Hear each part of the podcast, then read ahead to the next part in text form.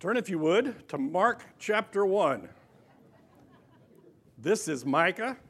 He lives in Colorado. He's grandson number one.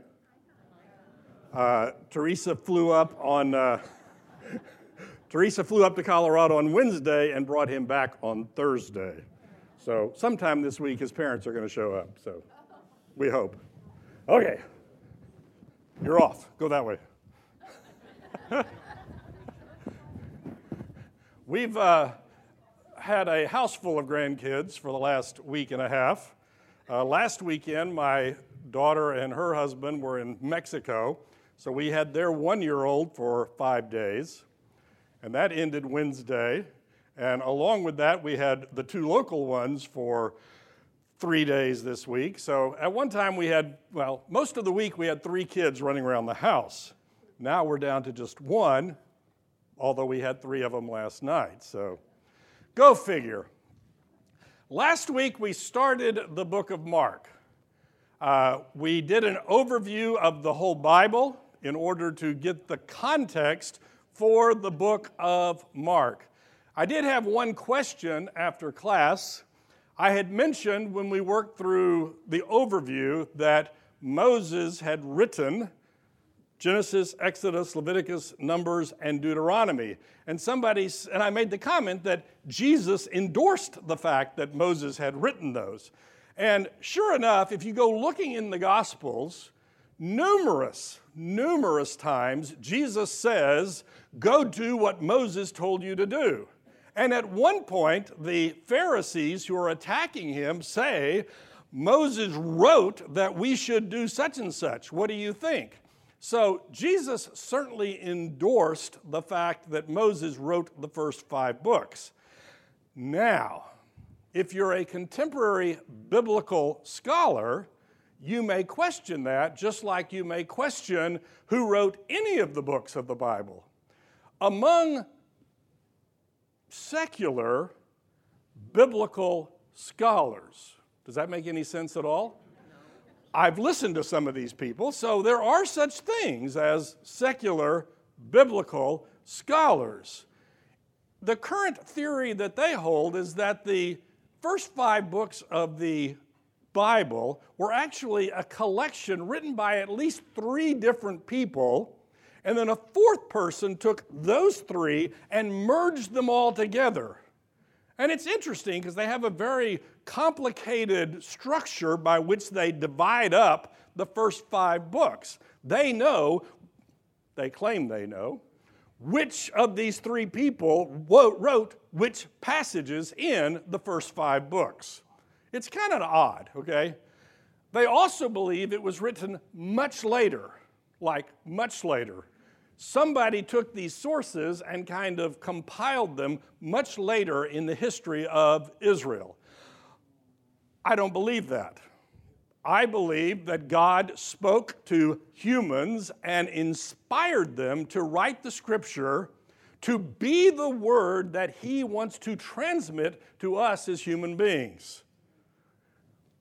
The scripture is authoritative in our lives. And we're actually going to talk about that in just a moment. So, starting in the book of Mark, we're going to start reading at verse 1 because we didn't make it very far last week.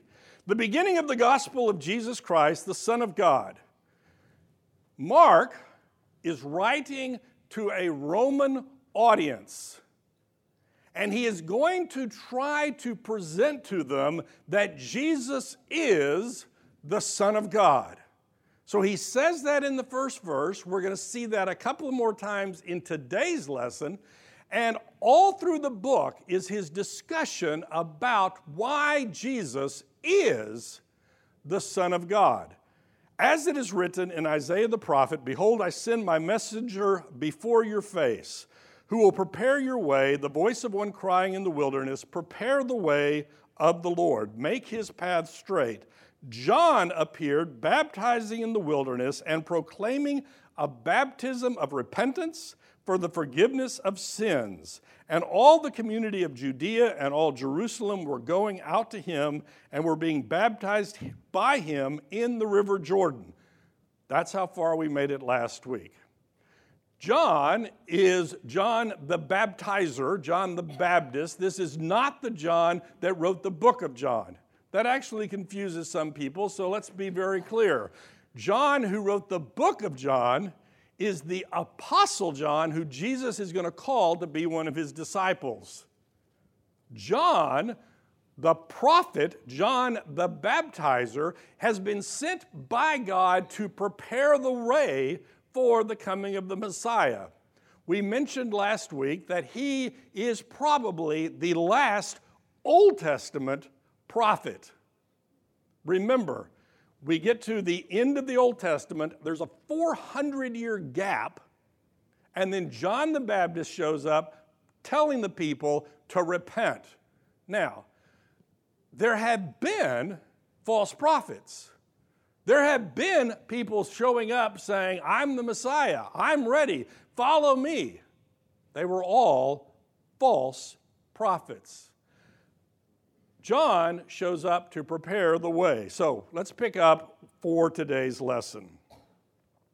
Now, John was clothed in camel's hair and wore a leather belt around his waist and ate locusts and wild honey.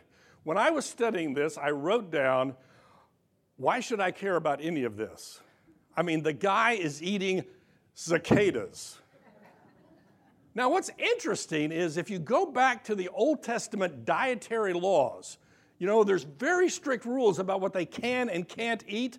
Locusts are specifically mentioned as something you can eat.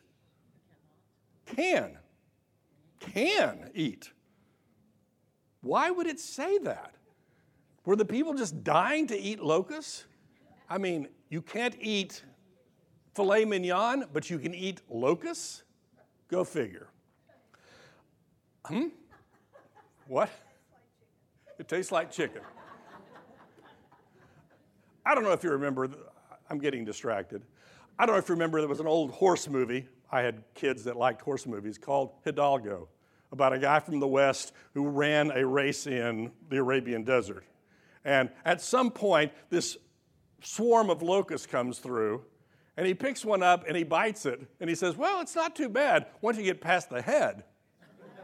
I just remember that line when I think of this passage for some reason. What this is telling us is that there is the center of religious power in Jerusalem.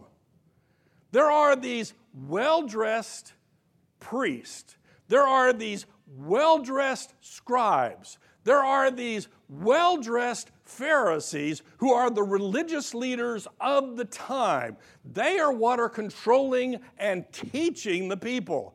And out there is a crazy guy eating locusts.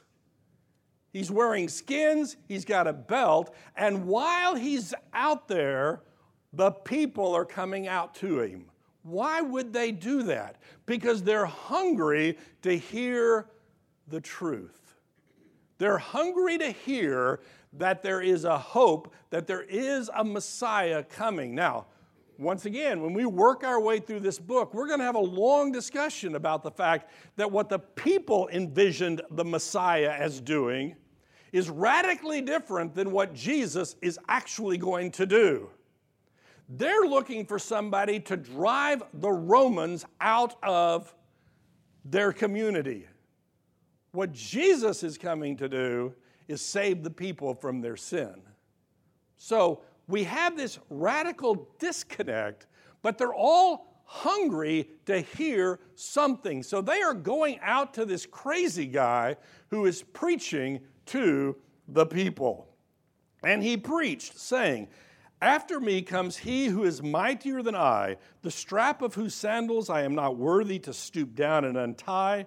I have baptized you with water, but he will baptize you with the Holy Spirit. Remember, John only has one job, and that is to prepare the way for the Messiah. That's his job. It is not to be about John. He has this great statement later when somebody comments to him, you know, people are leaving you to go follow Jesus.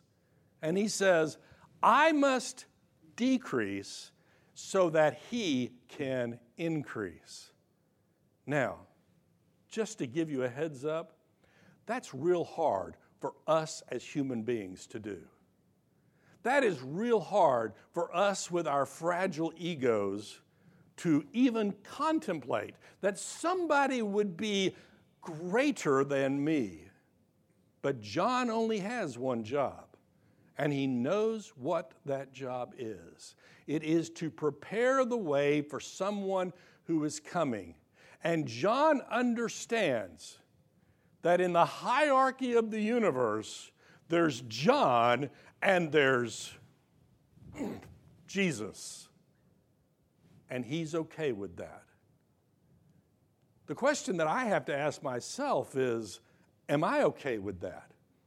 You know, sometimes we get this idea that there's Jesus and there's me, and we're best buds, and we're going down the road, and Jesus is here to help me do my thing in life.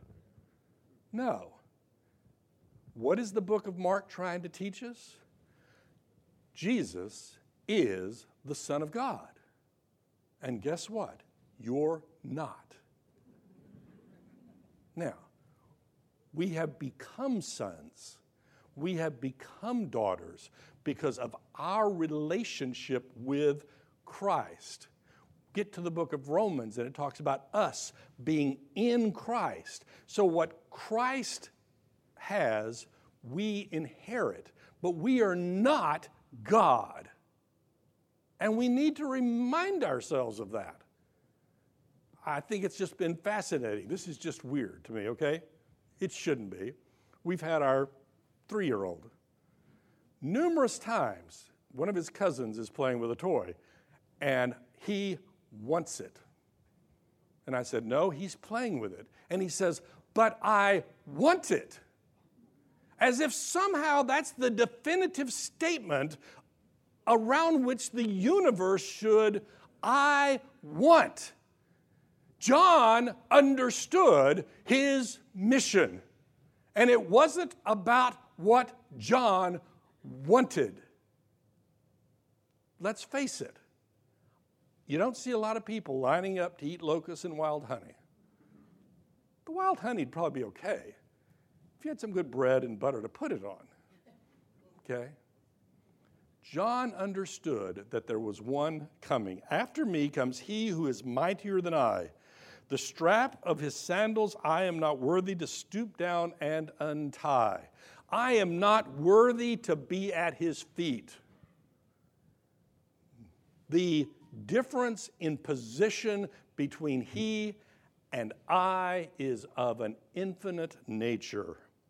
I have baptized you with water, but he will baptize you with the Holy Spirit. Now, I would contend, this is just my speculation, that the audience isn't really sure what that means. What does it mean to be baptized with the Holy Spirit? They were familiar with the Old Testament. In the Old Testament, the Holy Spirit worked in a very different way. The Holy Spirit would enter individuals for a time to accomplish a particular task. It would come and it would go. What John is telling them is that those who are baptized by Jesus will receive the Holy Spirit, and it's not going away. It is not going away.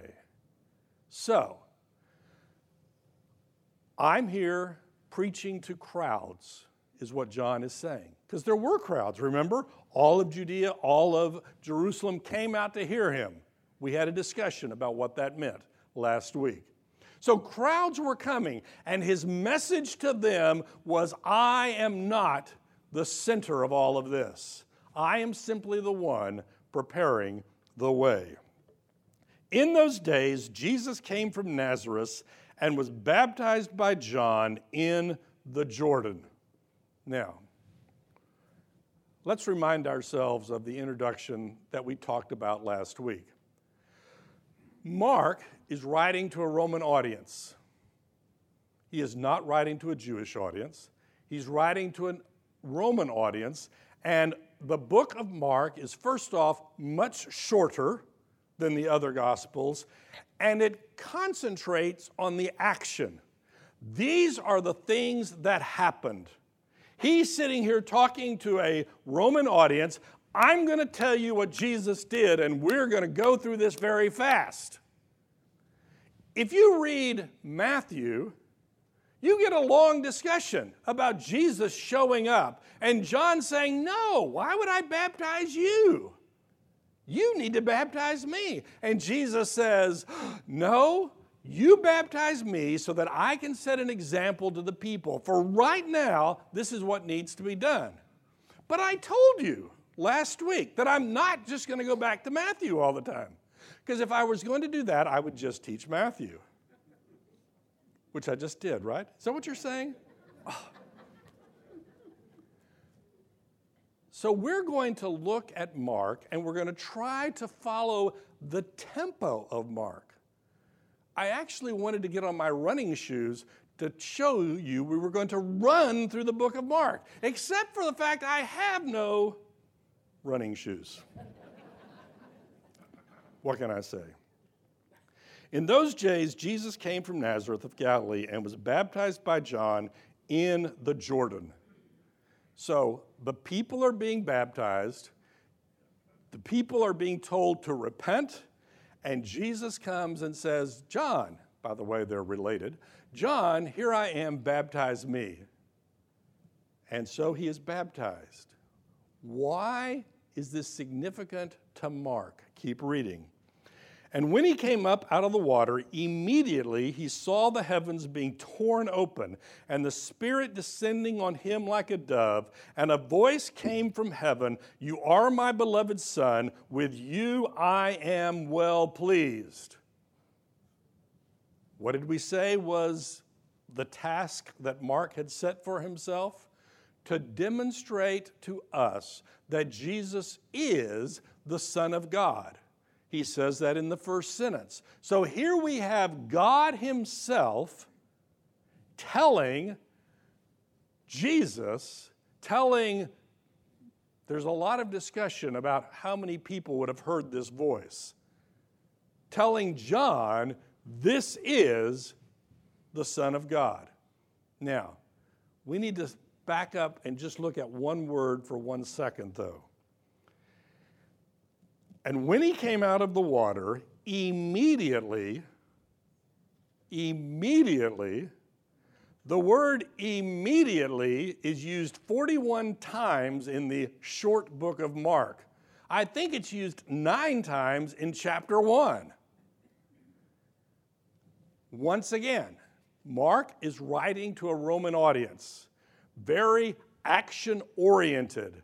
What he's going to demonstrate to them is the urgency by which Jesus is doing or is doing these actions. It isn't like he's sitting around twiddling his thumbs trying to figure out what God wants him to do. He knows what he needs to do, and he's going to urgently do it. That's the tempo of the book of Mark. So, as we read through today's lesson, you will see it repeatedly. In fact, I kind of kept getting annoyed at it. Okay, he did it immediately. Okay, he did something else immediately. But he's trying to demonstrate the urgency by which Jesus fulfilled the task that God had given him. So, he came out of the water and a dove, well, the Holy Spirit descended in the form of the dove, and God the Father endorsed the ministry of Jesus as distinct from that of John. Now, if we had a long time, and if we weren't Mark, we would have a discussion at this point about the fact that here we see the Trinity in action. You know the Trinity, right? God is one God in three persons. There is God the Father, God the Son, and God the Holy Spirit. But there is only one God. If you were a good Muslim, you would call the Christians tritheist because they would say, We believe in three gods, and we don't. There's only one God, but He reveals Himself in three persons as God the Father, God the Son, and God the Holy Spirit. And here in this one verse, we see all three members of the Trinity in work together, two of which on this occasion or are endorsing the third as being the Son of God. So, and when he came out of the water, immediately he saw the heavens being torn open. Do you see that imagery here? It doesn't just open, it is torn open. It is ripped open because God has something to say and God has something to show. And what he has to say is that this is the Son of God. And a voice came from heaven You are my beloved Son, with you I am well pleased. This is going to be the stamp of God's approval saying, Yes, Jesus Christ is my Son, and yes, he's doing what I've asked him to do. And we're going to see that throughout the book of Mark. The Spirit immediately drove him, Jesus, out into the wilderness. And he was in the wilderness 40 days being tempted by Satan. And it was with and he was with the wild animals and the angels were ministering to him. I use this to demonstrate last week the conciseness of the book of Mark. Here we have what? Two verses? In Matthew, we have 11 verses, and I think in Luke, we have 12 verses talking about this. But no, I'm not going to do it. I am not going to go over to Matthew and read the 11 verses. But look at the event, because that's what Mark is trying to communicate. This is the event. If you were you're not. But if you were Jesus and you have been baptized by John, and all of a sudden the heavens were torn open, you need a chair? the heavens were torn open, and Jesus, I mean, and God Himself said, You are the Son of God.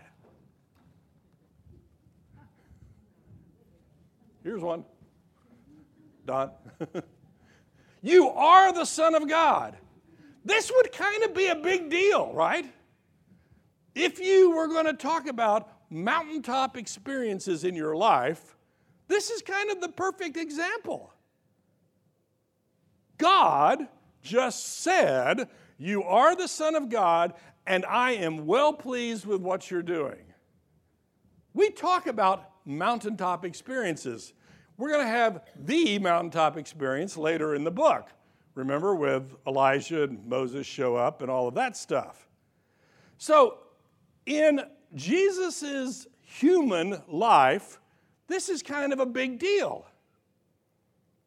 What happens after a mountaintop experience?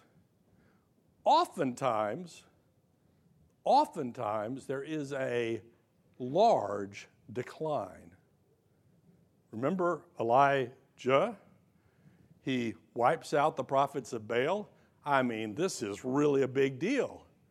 And then Jezebel says, I'm going to kill you. And he goes running into the desert in a fit of depression that God has to kind of talk him out of. So here is Jesus at the peak experience and the Spirit drives him out into the wilderness. The Holy Spirit commands him. Don't think about that too much. The Holy Spirit drives him away from the crowds out into the wilderness. Why? Why? Why is he going out there? Well, we know what's going to happen. He's going to be tempted by Satan. There is this bizarre verse in Hebrews that we talked about at length because it's an important verse where we are told that Jesus learned obedience by the things that he suffered. And you and I are sitting here going, wait, wait, he's the Son of God. Why does he have to learn anything? I have a lot to learn. My three year old grandson has a lot to learn. What does Jesus have to learn? And at the time, when we were working through the verse in Hebrews, we talked about the fact that we remember Jesus is fully God and he is fully human. That's weird, but that's what the Bible teaches us. What that means is he has all the needs, desires of a human being. And guess what?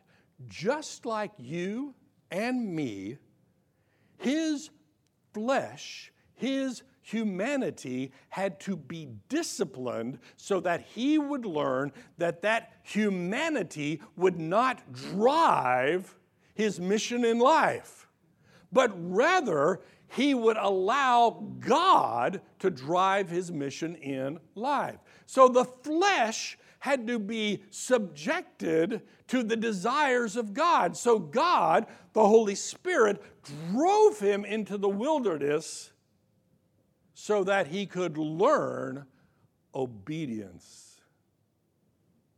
Now, the devil shows up. Now, it's interesting the way this plays out. Remember, we're not going over to Matthew. We are not going to do that. But if you read the Matthew account and if you read the Luke account, the image you get is there's 40 days of fasting. And at the end of the 40 days, he's hungry. Duh. And at that point, Satan shows up and says, Hey, you want a burger? You want some fries? It's a loose translation. But what does this passage tell us? The Spirit immediately drove him out into the wilderness, and in the wilderness, he was in the wilderness 40 days, being tempted by Satan. I have this image. You know, Jesus goes out into the wilderness. And this is a pretty desolate place, okay? You know, you, you leave Amarillo and you head toward New Mexico. You've been on that road? There's scrub brushes, there's just not a whole lot there. You leave Clayton and you're going to Raton, and there's nothing out there. It's the wilderness. This is worse, but it's in the same ballpark. And you're Jesus, and you walk out there and you sit on a rock and you start thinking, what does God want me to do? How am I going to accomplish God's purpose? I wonder what's for lunch.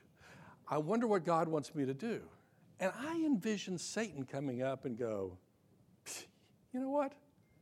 Don't believe any of that stuff that just happened. Satan, go away. The next day, he's a little bit hungrier. And Satan talks to him a little bit more. The next day, he's a little bit hungrier, and Satan talks, and this goes on. You see, it's not just for 40 days I fast, and then I've got this hour long battle with Satan. No, it's 40 days of temptation. At any point in this 40 days, he could have, in fact, turned that rock into a cheeseburger. He could have done that. And guess what? Nobody would have known. Nobody. At any point, he, had, he could have given in to his fleshly desires and fulfilled his physical needs. Why not? Nobody would know. This is more than just an hour at the end of a 40 day period of temptation. This is Satan whispering in his ear, just kind of telling him a little bit of lie, just a little bit more. Satan only had one desire, and that was to get Jesus to do one thing, whatever it was, apart from the will of the Father. Why? Because if Jesus had done one thing apart from the will of the Father, he would not have been the perfect sacrifice for our sins. Hebrews tells us Jesus was tempted just like you and I are, yet he never sinned. In his human nature, he was tempted just like you and I are every day. I have always contended that his was worse. Why?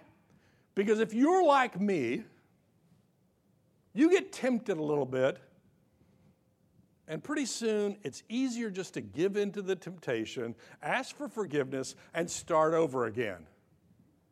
What that means is that there's some temptations we never really get to the end of. Jesus got to the end of every temptation. The desire of the flesh, food. The desire for power, I'll give you all these kingdoms the desire to test God. He got to the end of every one of those temptations and he said no to Satan, thus demonstrating that we too can do that and demonstrating that he is the perfect sacrifice for our sin. But we're not going to go look at Matthew being tempted by Satan, and he was with the wild animals, and the angels were ministering to him. The angels showed up and provided him with his needs. Now, after John was arrested, Jesus came into Galilee proclaiming the gospel of God and saying, The time is fulfilled, the kingdom of God is at hand, repent and believe in the gospel. Now, that's a very quick phrase of what, five words. Now, after John was arrested, we will see in chapter 6 what happens to John. Remember, John had one mission. John's mission was to prepare the way. And then he is going to be removed from the show just to jump ahead a little bit, he gets in trouble with Herod because Herod had stolen his brother's wife. And John had made it known that that was not a good thing to do. Like, you can't do that. So Herod had John arrested and locked up. The problem was, Herod was scared to death of John. Okay? You go, why? He's sitting there eating locusts, and you're the king because John was telling the truth and the people knew it. Go figure. So we will cover the rest of that story later. Suffice it to say, John is going to get his head chopped off. That comes later. Jesus came into Galilee proclaiming the gospel of God, of God and saying, The time is fulfilled what time is that? You go back to the Old Testament, well, the whole Old Testament, but let's just talk about the prophets. The prophets have been prophesying about the coming of the Messiah over and over. Isaiah says this, this prophet says that, this prophet says something else. The Messiah is coming. And Jesus said, That time is now being fulfilled. There are other scriptures that tell us in the fullness of time, God sent Jesus. This is the time that all those prophets had been talking about. The time is fulfilled and the kingdom of God is at hand. Now, what in the world is the kingdom of God? We'll have more discussions about this as we work our way through the book of Mark. But suffice it to say at this point that a kingdom requires what? A king.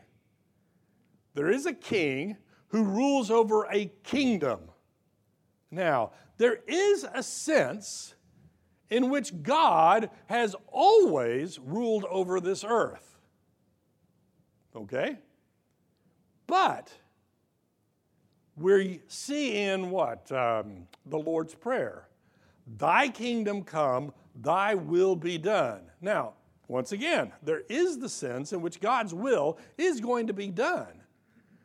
But what the prayer is asking and what the kingdom that is at hand is telling us is that God's influence, his power in your life is imminent. It is here now. Or it's near at hand. What God, through John to Jesus, is telling you and me is that we need to acknowledge the fact that we live in the kingdom of God. That God does have the power and authority to tell us how to live our lives. This is hard, by the way, for you and me, because you and I have no concept of living under a king. I don't want to have any context of living under a king. I have no desire to live under a king. But what that often means is we begin to treat God as just kind of, well, he's an elected official. We can badmouth him when we want to, or we can follow him if we want to. No, he is the king. He has the right and the authority to tell us how we ought to live our lives. More about that in just a moment. The time is fulfilled, the kingdom is at hand. Repent and believe in the gospel. Repent and believe in the gospel. That's an interesting phrase because if you and I are talking about the gospel, we know what we're talking about. Jesus Christ died for our sins. He rose on the third day. He has paid the penalty, and we accept Jesus Christ as our Lord and Savior. And we are saved not because of our works, but because of the finished work of Jesus Christ. That's the gospel.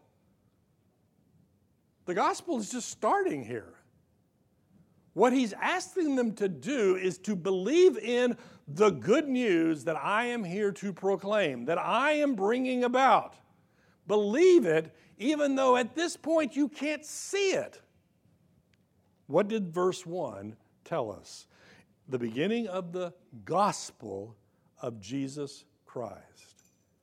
You are to repent. What does repent mean? It means to turn away from your sin.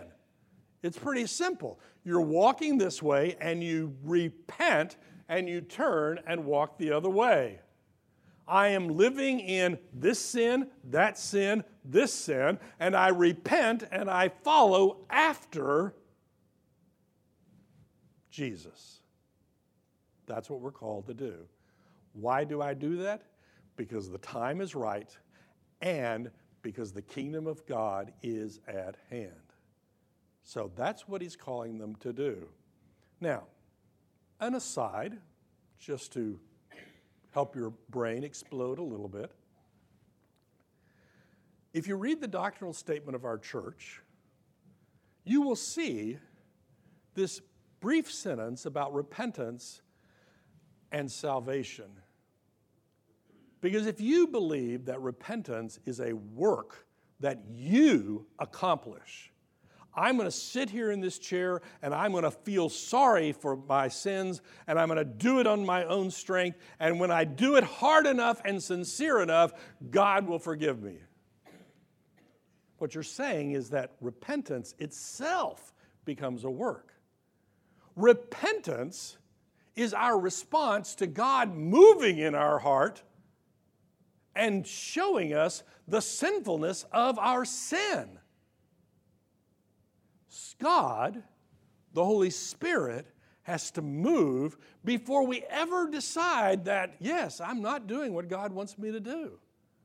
So repentance is not a work that somehow is independent of God. It's not a thing that I do independent of God to earn my right to be saved. It is a response to the movement of God in my life. So, passing along the Sea of Galilee, he saw Simon and Andrew, the brother of Simon, Andrew, the brother of Simon, casting a net into the sea, for they were fishermen. And Jesus said to them, Follow me, and I will make you fisher, become fishers of men. And immediately, there's that word again, immediately they left their nets and followed him. And going on a little further, he saw James, the son of Zebedee, and John, his brother. This is John the Apostle, not the other John that we just talked about. John, his brother, who were in their boat mending their nets, and immediately he called them, and they left their father Zebedee in the boat with the hired servants and follow him. You're sitting there, standing there, walking there, doing whatever it is you do. You are living your life. You are doing your work. And this guy walks up. And he says, Follow me. And you drop everything you're doing and you go and follow him. Why would you do that? Would you do that? We'll see later in the Gospels a group of people who wouldn't do that. Wait a minute, I've got to go bury my father first. Oh, I've got to go take care of my this or that or something else. They dropped their nets. This is their livelihood. This is not just some old guys out fishing on the weekends for fun. This is their livelihood. And they drop it because Jesus said, Follow me.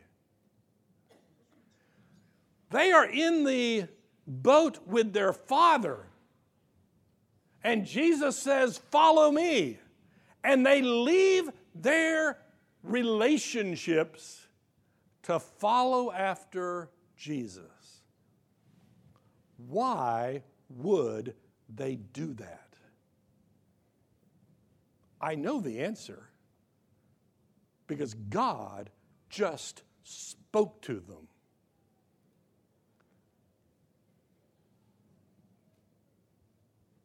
I believe there is something about Jesus. We're going to see this in just a moment if we don't run out of time. That when he spoke, people understood the authority with which he spoke. Unless your heart was so hardened that you were going to refuse any word of God in your life. And we're going to see those people. We're going to see those people in this book. Unless your heart was so hardened that God could not, eh, don't use the word could, that His word is not going to penetrate your hardened heart. They understood when God was speaking to them in the person of Jesus the Christ. And that's amazing to me. Because you know what? You and I hear lots of voices. We have radio and television and the internet and mail and friends and family telling us to do this and that and no, you can't go that way, go this way. We have all of these noises in our lives, and up walks Jesus and he says, Follow me. Remember Abraham? We talked about him last week. God says, Go. And I'll tell you when you get to wherever it is you're going. Why did Abraham do that? Well, the scripture tells us by faith, Abraham, when told to go, got up and went. Why did Simon, Andrew, James, and John, why did they go? By faith, they had heard the word of God. Drop what you're doing. I know you're a fisherman. I know that is your livelihood. I know it's your family's livelihood. Forget that. I am going to give you a bigger job. I am going to make you fishers of men. What does that mean? It means that I'm going to send you out there to bring people into the kingdom of God that is at hand. What am I going to do? I'm going to tell people the time is fulfilled, the kingdom of God is at hand. Repent and believe the gospel. And that's what I'm going to allow you to participate in. You know, sometimes we act as if God is holding a gun to our head and forcing us to participate in the kingdom of God. Instead of acknowledging and recognizing that, in fact, God is allowing James, Simon, Andrew, and John to participate. This is one of the great mysteries to me. Why does God, why does Jesus call these 12 misfits to be his disciples? Couldn't Jesus have done it on his own? Yes, he could have. But for some reason, he chose to use people like you and me to spread the word of his kingdom. Isn't that amazing? Isn't that phenomenal that we are allowed to participate? But you know what? Sometimes there's too many voices that drive out the simple command to follow me. They heard the word and they followed him. A couple more verses and we'll be done. And they went into Capernaum. Capernaum is at the north end of the Sea of Galilee. And immediately on the Sabbath day, he entered the synagogue and was teaching. This is not that odd. The synagogue was, remember, the synagogue is not the temple. The synagogue is not a place of sacrifices, it is a place of teaching.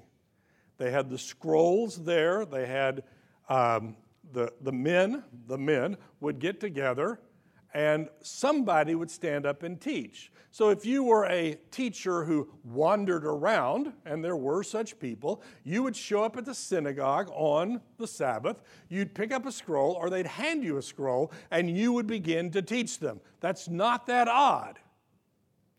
That's what Jesus did.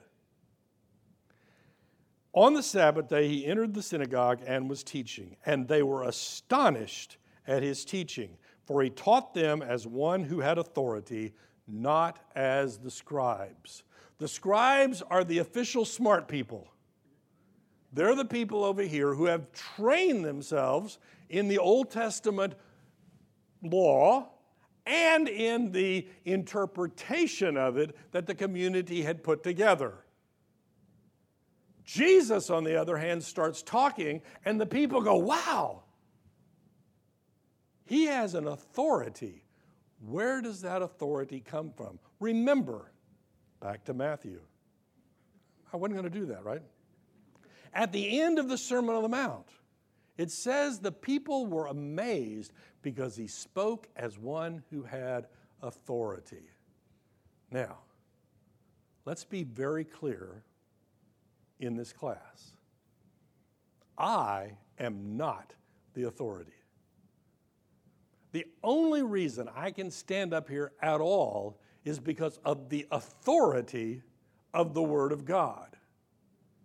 if I ever say something that smells wrong with regard to the Bible, you need to call me out on it. You need to call somebody. Because you see, I am not the authority. God is the authority. And God has given us the Word of God, and that is the authority that we have today. But once again, do we recognize that authority? Do we acknowledge the fact that God is the sovereign, that He has the right to tell us what to do, and then do we follow it? Can you imagine sitting in this synagogue in Capernaum, middle of nowhere, northern end of the Sea of Galilee? And every week you hear some dry, dull teacher who comes and talks about something else out of the Old Testament. and all of a sudden, Jesus walks in. And you start listening to him, and you look around, and you go, This guy's different. This guy is speaking as if he were there when the world was created. And guess what? He was. And then there's this weird response. There's a guy sitting in the room who happens to be filled with a demon. That's next week's lesson. Let's close in prayer. Dear Heavenly Father, thank you for sending Jesus. Thank you for his authority. Thank you, Lord, that we too are called, that we too are allowed to follow him. For it's in Jesus' name we pray. Amen.